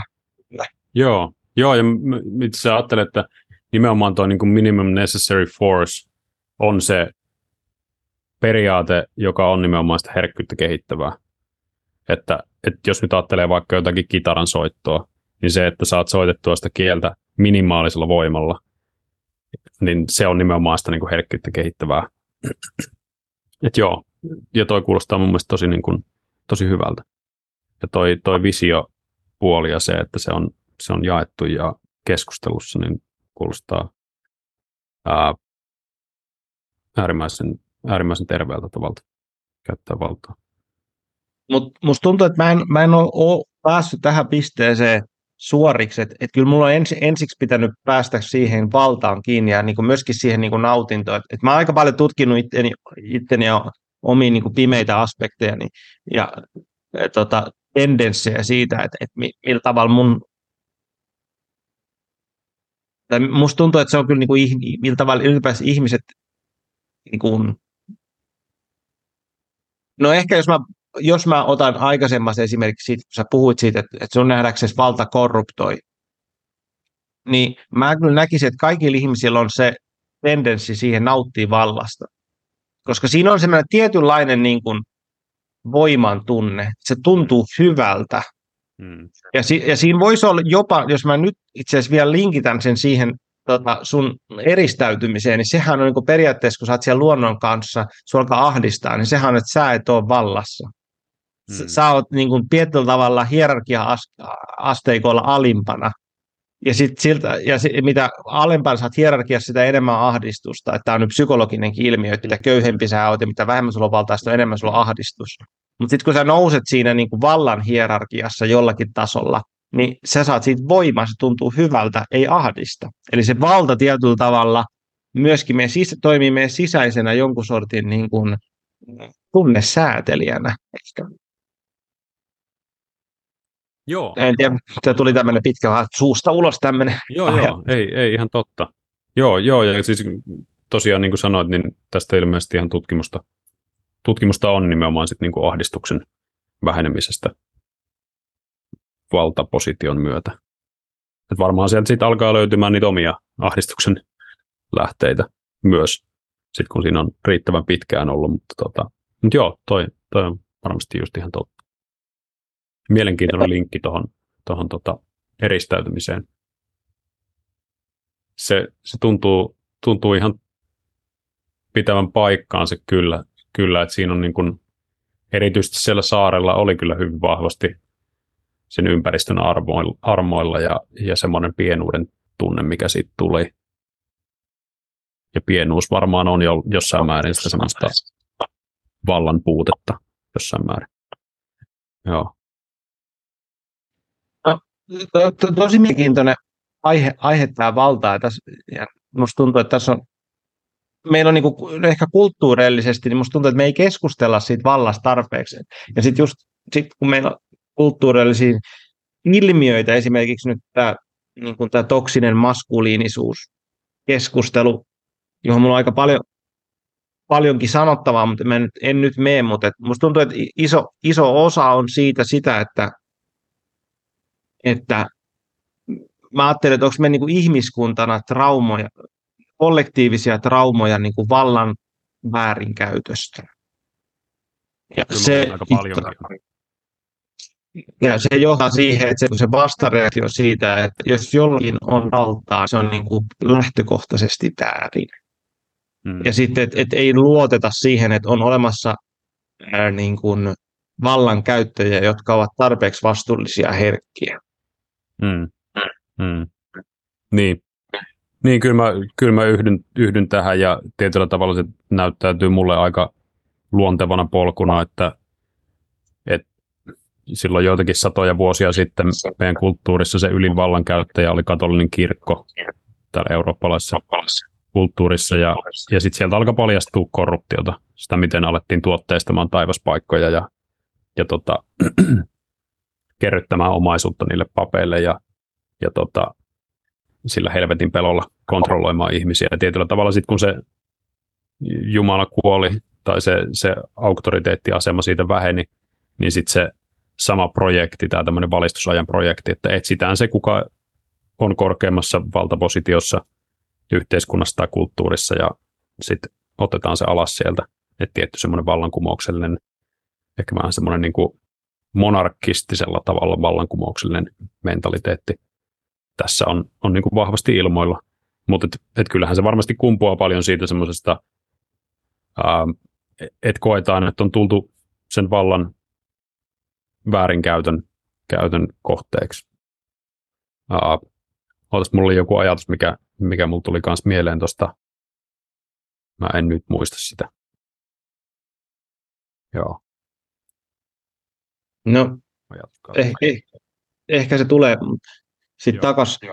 Toi, täs, mitä tästä sä kuvaat, niin mun tulee vielä sitten se vaan mieleen, että et, et, no mä todennäköisesti näen maailmaa aika paljon niin kuin jungilaisten linssien läpi. Mä niin kuin ajattelen, niin kuin, että meidän psyyke ja maailma niin kuin lepää tietynlaisen semmoisen kollektiivisen alintajuuden ja arkkityyppisten todellisuuden päällä, että me ei voida välttää niitä hmm. tiettyjä asioita. Ja minusta tämä valta on niin kuin yksi iso asia, että, että, että valtaa täytyy käyttää joku käyttää aina valtaa ja se ei ikinä tule poistumaan. Ja totta kai mä, mä niin kuin annan sillä tavalla tämmöiselle toksisen maskuliinisuuden ja mikä on neljännen aallo feministeille niin kuin sen, sen, että mä oon samaa mieltä siitä, että me täytyy tarkastella niitä vallankäyttäjiä ja olla läpinäkyviä sillä, että kuka käyttää valtaa ja miksi käyttää valtaa.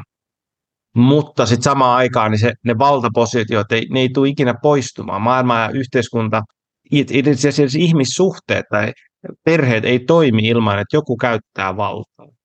Et se on niinku se, että se on semmoinen, musta tuntuu, että sitä taistellaan vastaan, että tämmöisessä myöskin tämmöisessä niinku, ö, idealisoidusta polyamoriassa, mi, mi, mitä niin kuin jonkun verran nykyään myöskin tuntuu, tuntuu olevan, on se just se, että kaikki on sataprosenttisesti tasa-arvoisia ja ei ole mitään niin kuin rajoja ja raameja, niin sitten me ollaan niin kuin vapaita. Mun mielestä se on, se on mun mielestä, no, se, on, se on mun mielestä vähän naivia jopa niin kuin mennä, mennä semmoiseen ajatteluun. Mutta samaan aikaan mä arvostan sitä, että, että kritisoidaan valtaa ja meidän täytyy, täytyy koko ajan niin kuin olla hereillä siinä, mutta se ei ikinä tule poistumaan silti. Et se on niin kuin se, että jos me koitetaan poistaa valta-asetelmia, niin sit ei, ei elämä toimi niin. Niin, niin kyllä. Tota, ehkä semmoinen niin kuin asia, mitä, mitä mä toivoisin ja mikä tuosta tulee mieleen, on tota, aikanaan, kun Yhdysvalloissa puhuttiin ja ylipäätään länsimaissa maailmassa puhuttiin tota, vapaudesta tosi paljon. Ja sitten jossain vaiheessa tämmöinen filosofi Isaiah Berlin sitten tota, kiinnitti huomiota siihen, että ihmiset puhuu vapaudesta niin kuin hyvin eri, eri merkityksissä. Ja, ja hän teki semmoisen tutkielman, missä se sitten luokitteli vapauden eri lajeja, että meillä on positiivista vapautta ja negatiivista vapautta ja näin. Ja vallasta on tietyllä tavalla, siis onkin tehty tämän tyyppisiä kategorisointeja, mutta, mutta tota, niitä ei oikein niin kuin ole meidän keskustelukulttuurissa hirveän läsnä.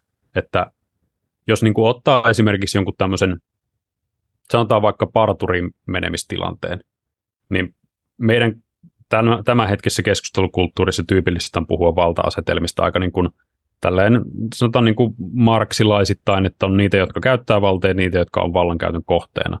Mutta tyypillisesti tilanteet toimii vähän niin kuin sanotaan, että jos menee sinne parturiin, niin siinä taloudellinen valta on asiakkaalla, asiantuntijavalta on sillä, partia, tai sillä parturilla – silloin joku ehkä niin kuin kulttuurinen valta sillä parturilla, koska silloin niin kuin asiakas luottaa siihen sen makuun tai jotain tämän tyyppistä.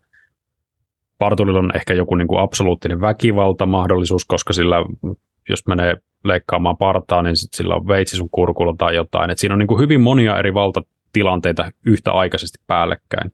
Osa niistä on jotain symbolisia vallan, vallan muotoja, osa niistä on jotain semmoisia niin aika ilmiselviä tai jotain just taloudellista valtaa tai näin. Että ehkä niin kuin ton vallan moniulotteisuuden mukaan tuominen tähän keskusteluun mun mielestä olisi niin kuin ihan, ihan hyödyllistä niin kuin yhteiskunnallisella tasolla.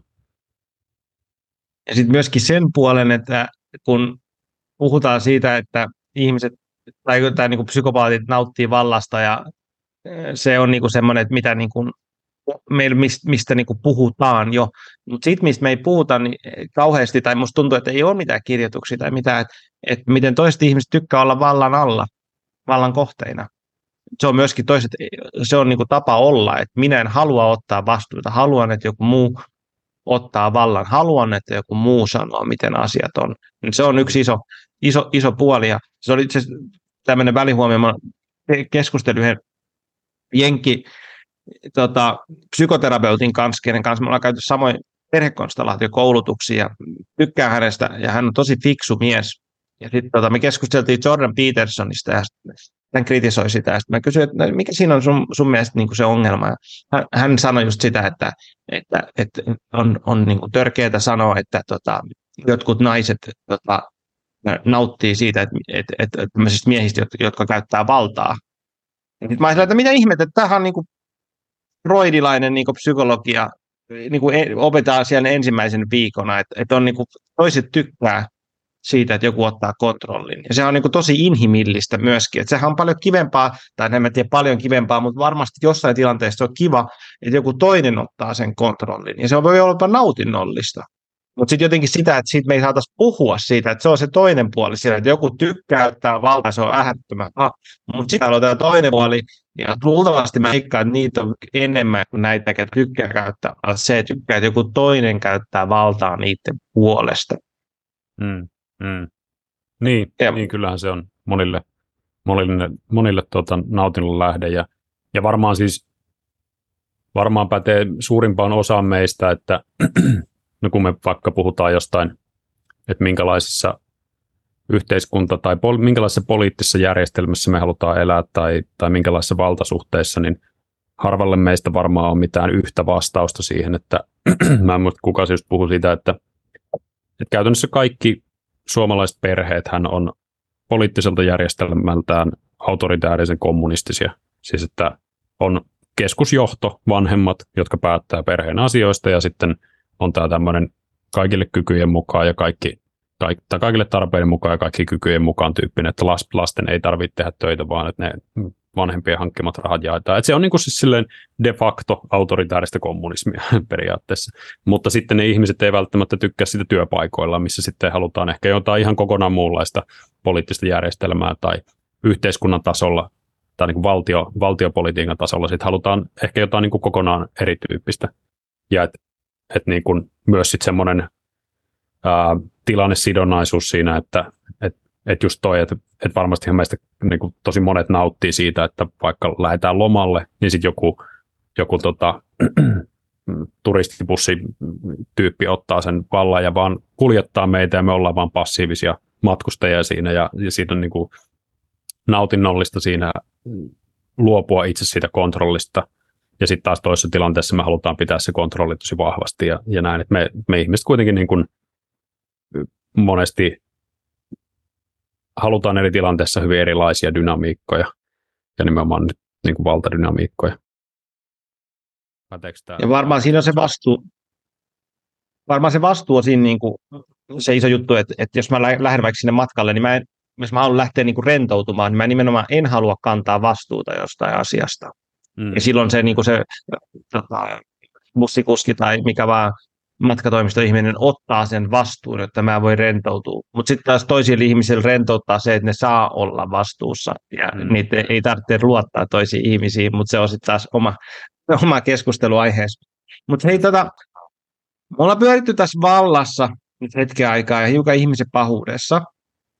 Ja tota, mä ajattelin, että, että tota, voisi olla mielenkiintoista semmoinen, kun No ehkä sä määrität ja kerrot meille vähän, että, että mikä on, on filosofin praktiikka, koska mä joskus törmäsin aikaisemmin, siitä on jotain vuosia aikaa, että joku oli, haastateltiin, että hän oli perustanut tämmöisen filosofin praktiikan, ja sitten mä silloin jo mietin, että, että niin mitä ihmettä, että miksi, että, että mikä se, niin se, se filosofin niin funktio on siellä, niin, niin voiko se kertoa, että, että sulla on tämmöinen filosofin praktiikka, niin mit, mit, mitä siellä tapahtuu ja mi, miksi sä semmoisen niin perustit? Joo, tota, no se tausta siis ylipäätään tässä filosofisen praktiikan liikkeessä, mikä on tämmöinen kansainvälinen liike, mikä on nyt joitakin vuosikymmeniä ollut käynnissä, on vähän semmoinen niin kuin tietyllä tavalla paluu sinne antiikin Kreikan filosofisille juurille, missä filosofian roolina ei ollut se, että että ne on jotain tyyppejä, jotka kellarissa pohtii jotain asiaa, joka ei oikeastaan kiinnosta hirveästi ketään, tai tekee just sitä käsitemasturbaatiota, mistä aikaisemmin puhuin, vaan että se filosofian täytyy olla jollain tavalla ihmisten elämässä, aidossa arjessa ja oikeissa ongelmissa ja kysymyksissä kiinni.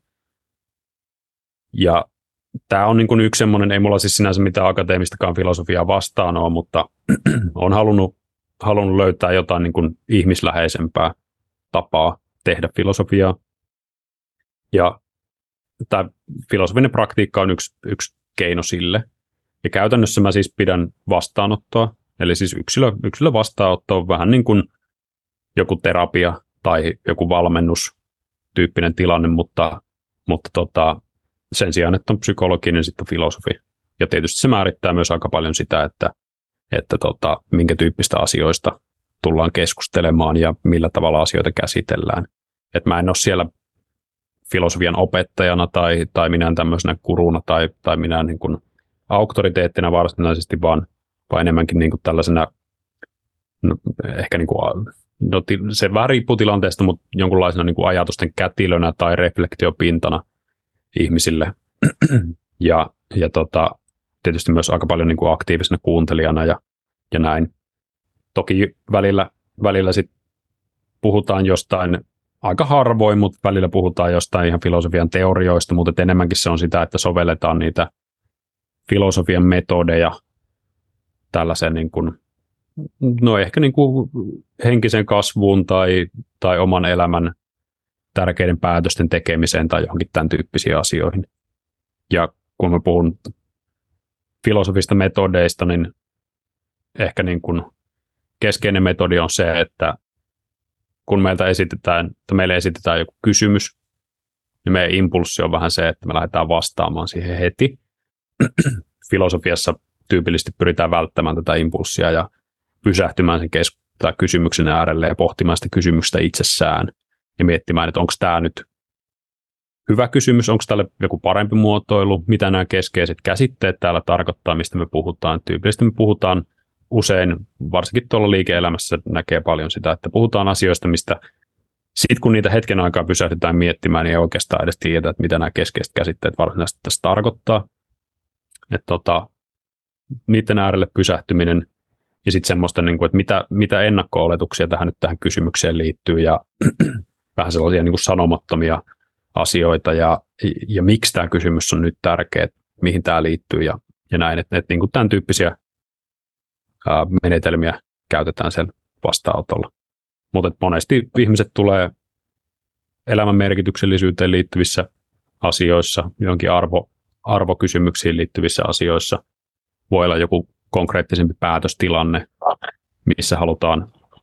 No jotkut tulee esimerkiksi sillä että ne ei halua mennä terapeutille, koska ne ajattelee, että terapeutilla puhutaan tunteesta ja menneisyydestä ja tällaisista, ja filosofin kanssa voi käydä jotenkin niin kuin rationaalisen keskustelun kautta jonkun tilanteen, että pitäisikö mun nyt erota puolisosta, niin tyyppinen tilanne. Ja jotkut ajattelee sen näin, ja kyllä mä oon niin ihan, ihan mielelläni siihenkin, siihenkin tarjoudun, vaikka, vaikka tota, en ajattelekaan niin, että filosofia on tunteista irrallinen, irrallinen asia. Mutta joo, tässä niin kuin ehkä silleen lyhyesti, lyhyesti että mitä mä teen. Mä, mä mietin sitä että omalla kohdallani, että, että tota, mikä saisi mut tulemaan filosofin vastaanotolle. Jos mulla siis olisi ihan loputtomasti rahaa seurata mun jokaista impulssia, niin varmaan joku impulssi olisi kyllä johdattanut mut niin filosofin vastaanotolle, koska semmoinen vaan kiinnostaa niin syvästi itseni ympäri näin, miten mä kiinnostaako minä niin paljon, mutta ylipäätänsä ihmisyys niin kuin, ja tämä niin kuin elämän monimuotoisuus ja mutkaisuus, niin mä olisin luultavasti päätynyt kyllä filosofin vastaanotolle. Ja mä mietin, että mitä mä olisin kysynyt sit sulta, tai siis vaikka voisi se joku muukin olla, niin, niin mä olisin varmaan tullut sinne filosofin vastaanotolle semmoisena hetkenä, kun mulla olisi ollut joku eksistentiaalinen kriisi, ja niin kuin sanoin joskus jollekin, että mä olen kävelevä eksistentiaalinen kriisi, että on ollut varmaan kymmeniä semmoisia hetkiä, jos mulla on niin kuin, olen kyseenalaistanut itseäni ja elämän mielekkyyttä. Niin mitä, ta- mitä tapahtuisi siinä kohtaa, jos mä tuisin sinne sun vastaanotolle ja mä istuisin tota, tuolille ja sanoisin, että musta tuntuu, että millään ei ole mitään merkitystä. Miten sä lähtisit sitten purkamaan tuommoista kysymystä?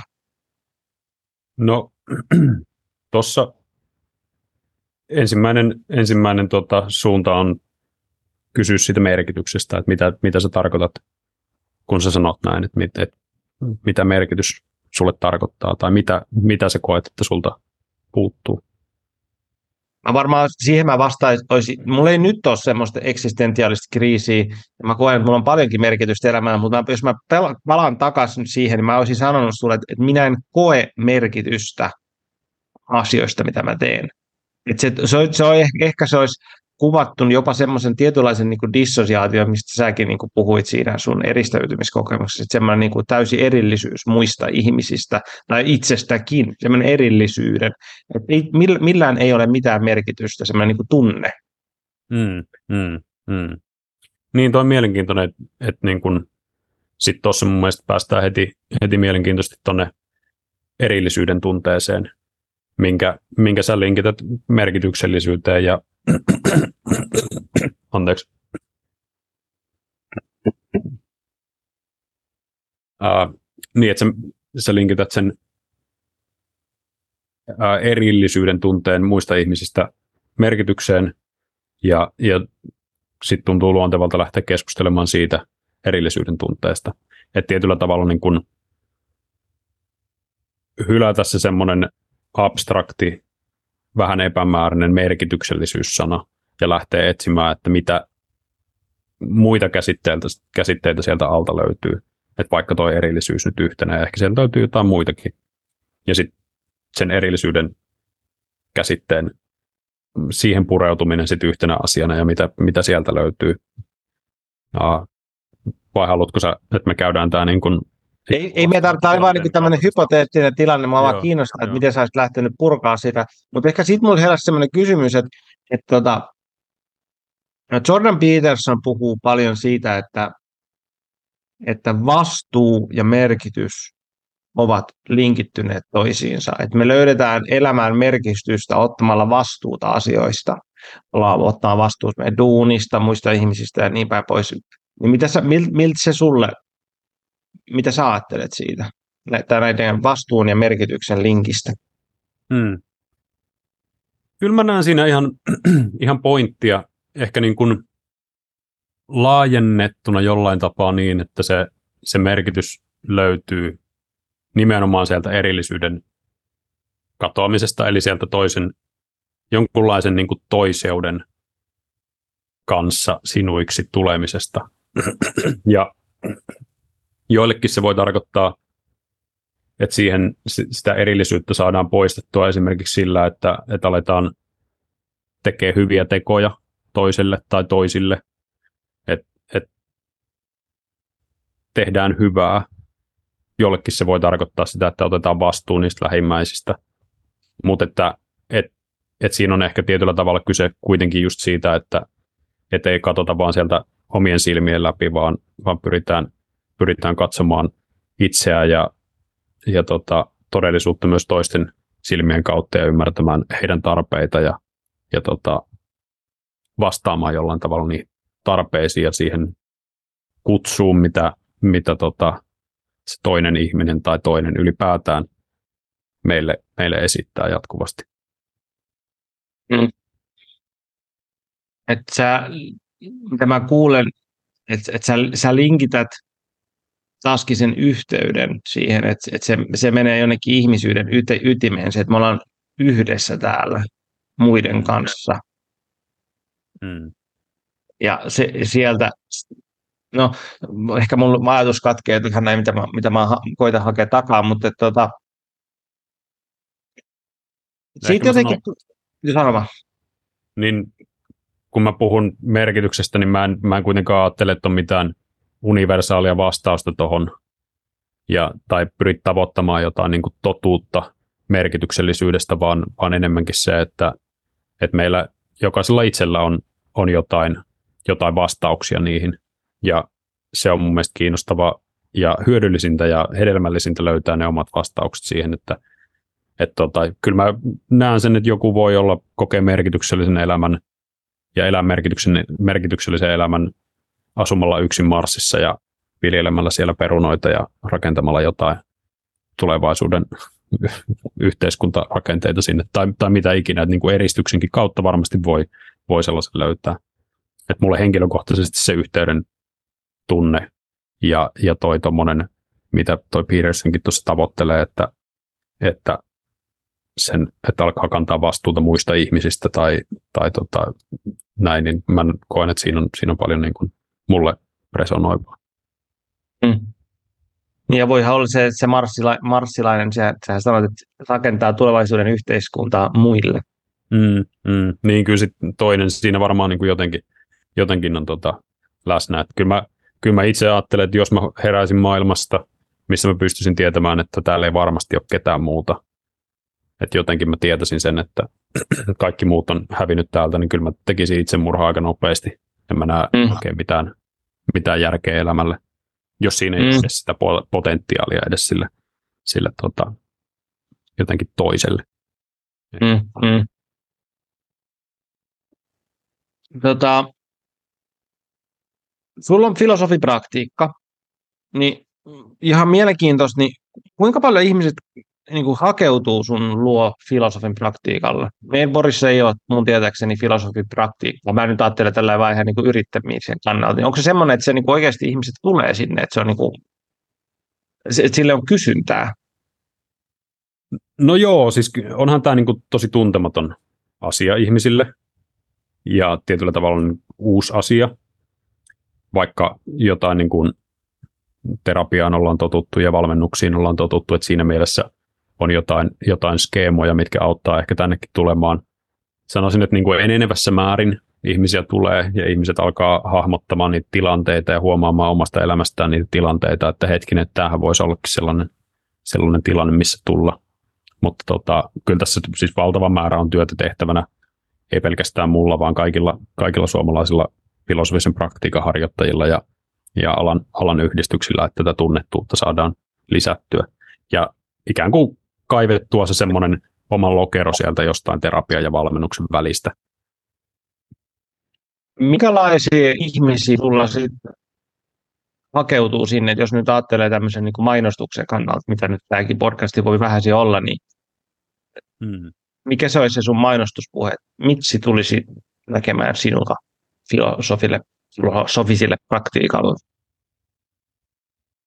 No tilanteita on aika monia. Joillekin joillekin erityisesti siis miehi, miesten kohdalla, mitä mä näen, on, on niin kuin sellainen tilanne, että, että monilla ei ole hyviä ystäviä tai sellaisia ystäviä, joiden kanssa yhdessä olisi, olisi jotakin muutakin kuin vaan jotain tekemistä, jotain pelaamista tai, tai jotain ää, urheilua, vaan että voisi käydä niitä tärkeitä isoja kysymyksiä läpi. Ja ylipäätään ihmisillä semmoinen usein, tai yksi sellainen tilanne, missä mun vastaanotolle tullaan, on se, että se ongelma, minkä kanssa tullaan, voi olla aika pienikin. Se voi olla joku sellainen, että, että uran puolesta mun olisi hyvä henkilöbrändäytyä, mutta se tuntuu vastenmieliseltä. Kun mä menen sanomaan tästä ystäville, niin sitten vaan tsemppaa ja ne tarjoaa emotionaalista tukea, mikä on tietysti mitä me usein ystäviltä odotetaankin. Mutta että, että he kaipaa jotain vähän niin kuin, että tämän asian äärelle aidosti pysäytään ja tämä otetaan vakavasti tämä tämä ongelma. Et sen tyyppisiä tilanteita tulee aika paljon. Aika usein on joku tämmöinen epämääräinen tunne siitä, että joku elämässä hiertää. Kaikki ei ole ihan hyvin, vaikka periaatteessa kaikki onkin hyvin.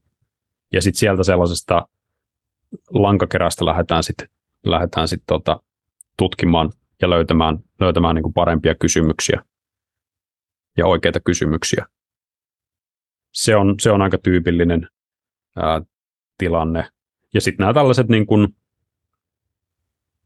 eettiset kysymykset, sen tyyppiset, että vaikka, en mä tiedä, mm, lasten hankinta kiinnostaa, mutta voiko tähän maailmaan tuoda lasta, tuntuu eettisesti haastavalta tai muuta, niin, niin tämä on ehkä semmoinen, semmoinen kysymys, tai tämän tyyppiset kysymykset on semmoisia, mihin terapeutin vastaanotolla voi olla vaikea saada vastauksia. Et silloin ehkä mennään siihen, että okei, no että miksi tämä ahdistaa sua, eikä niinkään, että no tämä on nyt ihan oikea kysymys, tämä on ihan sulle tärkeä eettinen kysymys, ja nyt tämä otetaan vakavasti ja tätä käsitellään. Mm, mutta joo, noin, ton tyyppisiä tilanteita aika paljon, paljon tulee, mutta tarkoitus on kuitenkin se, että tässä ei ole olemassa mitään, ei ole mitään diagnooseja, mitä mä hoida, hoidan tai tai tällä tavalla, että periaatteessa hyvin monenlaisissa tilanteissa voi tulla kokeilemaan, että, että onko filosofin kanssa keskustelut ja erityisesti mun kanssa keskustelu, koska kaikki tätä kuitenkin tekee sitten omalla persoonallaan, niin, niin tota, itselle sopivaa. Ja sun... vielä, vielä loppuun, että yllättävän harvoin käsitellään mitään isoja ikään kuin filosofisia teemoja.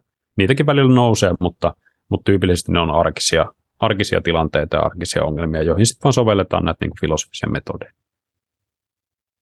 Ja sut löytää mistä? rautahonka.com. Sieltä Instagramista löytyy filosofin vastaanotto myös.